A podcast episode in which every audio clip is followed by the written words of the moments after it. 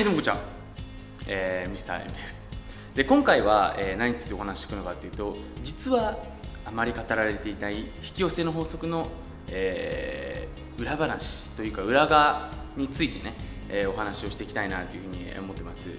で、まあ、ちょっと今回このビデオ、うん、初めて見る人はねなんか変な医学レ頭が出てきたなとかねお前ハゲなのかなとかねなんかそれどこだよとかね、まあ、いろんな疑問とか、あのー、まあ、感じることとかってあると思うんですけどももしあなた自身ねピンとくるのであればぜひ今回のビデオ、えー、最後までご覧いただければなというふうに、えー、思ってます。で、まあ、今回その先ほどお話しさせていただいたようにあまり語られていないその引き寄せの法則の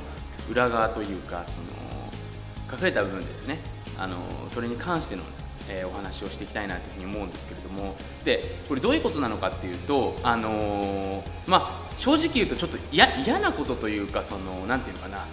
僕たちとしても面倒くさいことなんですよ。地味なことっていう部分で。やっぱりあまり多くの本とかあまり多くのなんかこうセミナーとかやってる人いるじゃないですか。人っていうのはあんまり話してない内容になってくるんでね、まあ、そういう意味であのあまり語られていないっていう部分そして裏側の部分というかその地味な部分ですよね。という話になってくるでもしかしたらこれ聞いてくれてるあなた自身も眠たい話かもしれないしもしかしたらちょっとえー、そんなのなの？っていう、まあ、受け入れづらい部分もやっぱりあると思うんですけども、まあ、でもねもしあなた自身がもしかしたらそれが今ピンときてね何かこれやってみたらうまくいくんじゃないかなっていうふうに思う場合はぜひね今回のこのメソッドもね取り入れていただければなっていうふうに思ってます。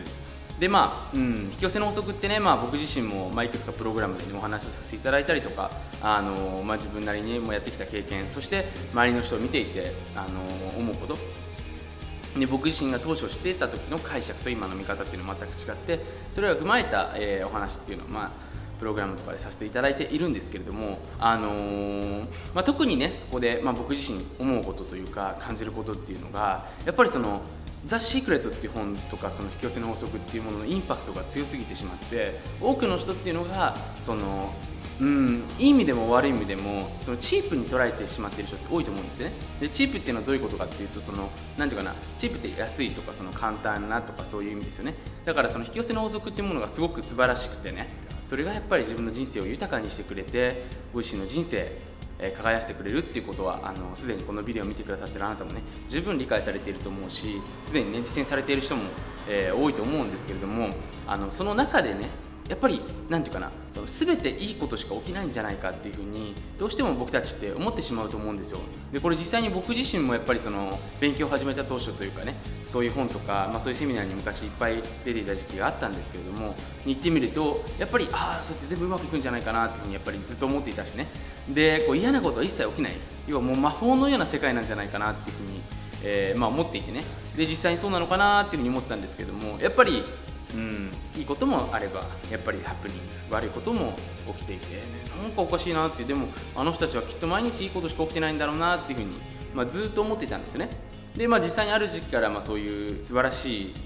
うんまあ、ライフスタイルを送ってる人たちですよね。あの人生を送ってる人たちと、まあ、出会う機会が増えて、まあ、自分で作っていったんですけれどもそこで自分自身でねあのいろんなその先輩たちと、えー、触れ合う中でやっぱり分かってきたことが、まあ、今回のこの話にもつながってくるんですけれどもとにかくその何て言うかな引き寄せの法則でいいこともやってくる。そしてそこにはこれポイントなんですけども自分自身として結構逃げたい部分っていうのも寄ってくるなってことに気づいたんですよ。だから分かりやすい例で今からねあのシェアをさせていただくんですけども僕自身その2012年、えー、10月にね自分の今の、ま、妻とま、出会ったというかあの再会したという形だったんですけどもあのたまたまね、えー、旅行に行く機会になってあの2人きり本当はあの友達とかと、え、旅行行くはずだったんですけどもいろいろとねその本当に偶然が偶然が重なって6人で行く予定だったのがなぜか2人で、え、旅行することになってね、まあ、一緒に海外旅行に行ってそこで、まあ、僕自身、まあ、今までの自分の先入観とは違う僕のね妻の姿っていうのを、えー、僕自身がね見ることができてそこであのあこの人いい人だないい人だなとか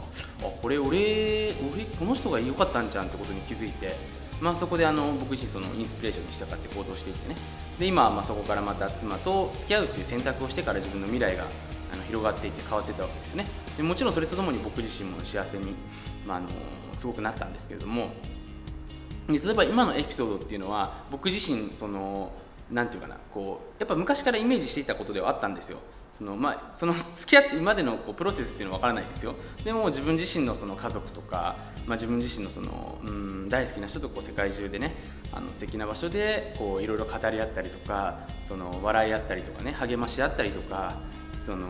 うんまあアホなことやったりとかね、まあ、いろんなことやってるんですけどそういうのっていうのはずっとこう自分の頭の中でイメージしていたんですよね。でいつかそういうライフスタイルが自分にも来るだろうなって思って紙に書いたりとか、まあ、いろいろと普段僕がシェアさせていただいてるようなことで、まあ、やっていたんですけれども。でその過程でこれ面白いんですけれどもやっぱりそのすぐにそれがやってくるのかっていうとねもちろんやってくるものっていうのも僕の経験上今までたくさんありました。でも僕のその例えば恋人の例で言ったらその自分自身の中で向き合わなければいけない部分っていうのが引き寄せられてきたんですよ。どういうことかっていうと自分の直感とか自分のそのインスピレーションにある日お前はまずそもそもどういう恋愛がしたいのかっていうことをもっと自分へ問えみたいなその自分へのお題というか課題みたいなものができできたんですよね。だから僕自身が分かりやすく言うとこう自分の時間軸で考えますよ。ここが僕自身のその妻との出会い。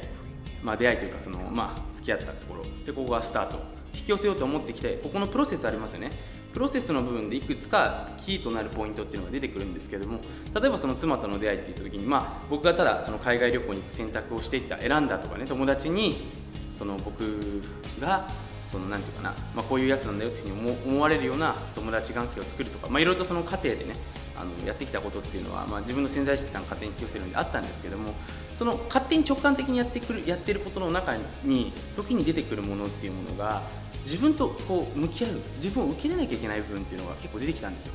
で僕の中ではさっきあのちらっとお話しさせていただいたんですけどもそもそもお前にとって恋愛は何なんだ何なんだってことをもっと問え。そもそもお前はどういう付き合い方をしたいんだっていう感じでお前は本当にその女性を愛しているのかっていう、まあ、そういうことをねちょっと自分に問えっていうようなことが自分の直感的にある日ピンときたんですよ。ちょっとそれはねいつピンときたのかを忘れちゃったんですけれどもなぜかこう自分が直感に従って生きている。普段楽しんで生きながらもこう生きていた時にやっぱりその自分がここで向き合わなきゃいけないよっていう時が出てきたんですよね。でそういう部分ってまあ他のケースでもいくつかあるんですけどもでそこで僕自身はこう、うん、本来は逃げたいですよ。やっぱり逃げたい部分ってもちろん僕な僕もね人間でやっぱり楽しい方が好きなんであったんですけどもでもそこで僕自身時間を作ってねちゃんと自分で向き合ってみたんですよ。やっぱりその現実が自分の中で満足できてないっていうのはもちろん自分のいる環境が悪い場合っていうのもあります。自分のいる環境が悪い場合っていうのも半分ぐらいあって半分ぐらいは実は自分の中にあったりもするんですよね。で多分俺の中に今まで僕自身じゃ女性との付き合い方で言ったらそのうんすぐに女性のせいにしているわけではないんですけどもどこか無意識でねその女性のせいにしてしまっていたりとか、うん、自分僕の場合は付き合うのがあまりこう長くなかったというかね。その、まあ、僕の場合しっかりこうつながっている時が付き合ってるっていう僕の中での認識だったんでちょっとつながりがずれたりとかお互いのこう進路がねずれてたらお互いのためにもやっぱりこう別れてた方がそれぞれの時間がいいですよね、まあ、質のいい時間を過ごした方が僕は人生楽しいと思ってるんであのそれでまあこうやって僕自身あの不一致してたんですけどもでもそもそも僕が何でこの女性を選んでるのかなっていうのを今までずっと考えたことがなくてですごくその自分の中でねそれを一度問うてみたんですよね。問うてみたってちょっとなんかあれですね。仙人っぽいですね。で自分自身でこう問いかけてみて考えてみた時にやっぱり分かったことは僕自身そのうん実はその女性を愛してなかったんだなっていうことに気づいたんですよ、まあ、そういうふうに言うとちょっとまあその人たちに失礼かもしれないんですけども、まあ、多分好きだったと思うんですけども深くこうじゃあ愛してたかっていうと愛しててなかったと思うんですよ。自分が本当にその人、うん、自分よりもじゃあその人を愛せるのか自分のことよりも愛せるのかっていうとそんなことなかったんですよね。でやっぱりそういう現実に気づいてあじゃあ俺は何がしたかったんだろうかなってことを自分でやるとやっぱりそのうん僕自身そのその人と一緒にいることで何て言うかな自分がよく見られるんじゃないかなって思ったりとか例えばその人と分かんないですけどデートしててね周りから友達が来て「お前のなんか彼女いいね」とかって言われてなんかそのそのそそれで僕自身こう満足する。なんかそういうこう別の部分で僕はこう自分を満たしていたんじゃないかな満たしていたというかねこうやろうとしてたんじゃないかなっていう部分があってでそういう部分に気づいたりとか他にもいくつかその自分の中での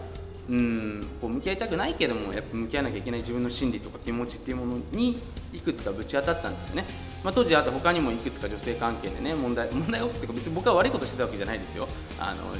ちょっとね、まあ、その引き寄せる女性側としてちょっと、うん、自分としてはえ？っていうのがいくつかあってでその中でもやっぱり自分に原因があるなっていうふうに思って、まあ、いくつかね自分の中でそういう時間をとってねきっちり自分と向き合うようにしてリセットしてた時に結局その後にすぐに僕の今の妻と出会っていったんですよね。そうで今の、まあ、話っていうのはちょっと分かりやすかったか分からないんですけども、まあ、今の話でもうん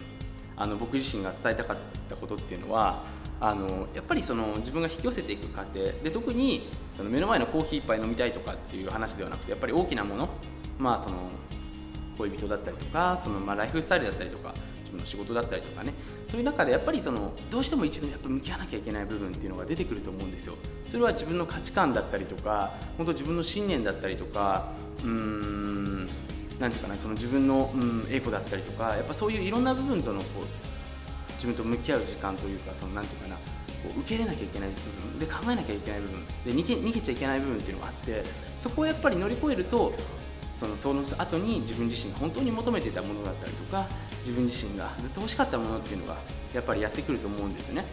そうだからこれ本当に僕もねこういう話ってあんまりしたくないしやっぱりこう楽しい話の方がいいじゃないですか。僕みんな多分これ見てくれてる人もあ川本さんいいこと言うねっていうふうに思ってくれると思うんですけどでもやっぱり、うん、今の時代って本当にどんどんどんどん人が都合のいいようにしか現実を解釈しない時代になってきているのかなっていうふうに、まあ、僕の経験も踏まえてですよね。やっぱり思っていてそれはインターネットの発達だったりとか自分でね選べる時代だからこそ自分にいいものしか僕たちってやっぱり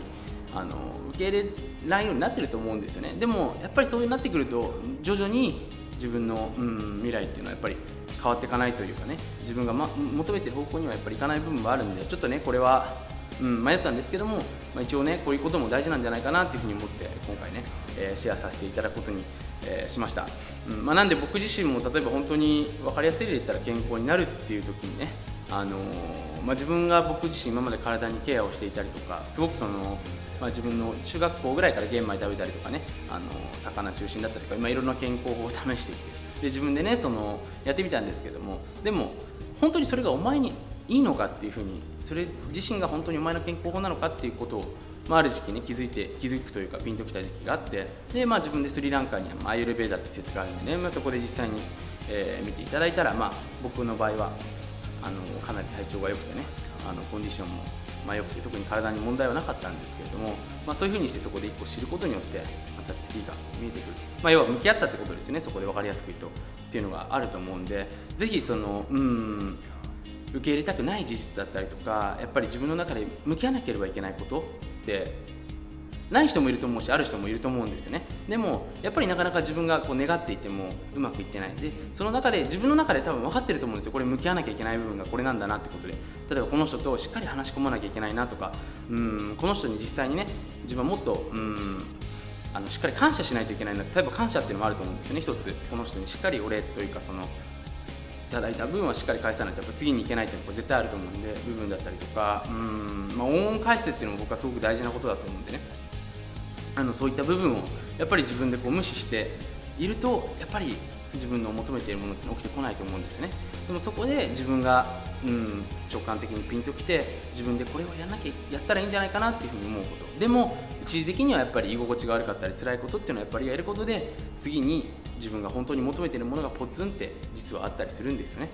そうだからぜひねちょっと今回、うんまあ、この話本当に重たい話だと思うしねあの人によってはなんだそれはって感じでねその帽子取れやこれやろうって思うと思うんですけども、まあ、もし、うん、ピンとくる人がいたら今回の話少しでもね、えー、伝われば僕としては、えー、嬉しいかなっていうふうに、えー、思っています、まあ、そんな感じでね、えーと、今日は、えー、ビデオ終わるんですけれども、えー、ぜひ、うんまあ、一度きりの人生なんでねあの楽しい時間の質を、えー、保つためにもぜひね自分と向き合って、えー一時だけなんでねあのクリアしていけばもっともっと最高な人生がね、え、年々繰り広げられていくんじゃないかなっていうふうに、え、思ってます。それでは、えー、今日のビデオは終わります、え、ご視聴いただいてありがとうございました。